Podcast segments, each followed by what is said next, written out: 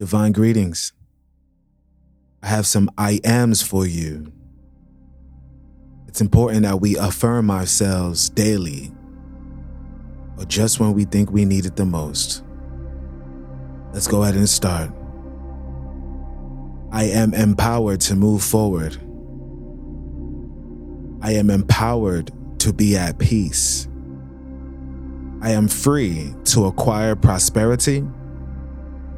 I am free to move forward. I am free to build and create greatness. I am free to forgive and be forgiven. I am free to release the weight of the world. I am empowered to embrace whole food living. I am free to be mentally and physically sound and fit. I am empowered to live disease free. I am empowered to embrace a calm state of serenity.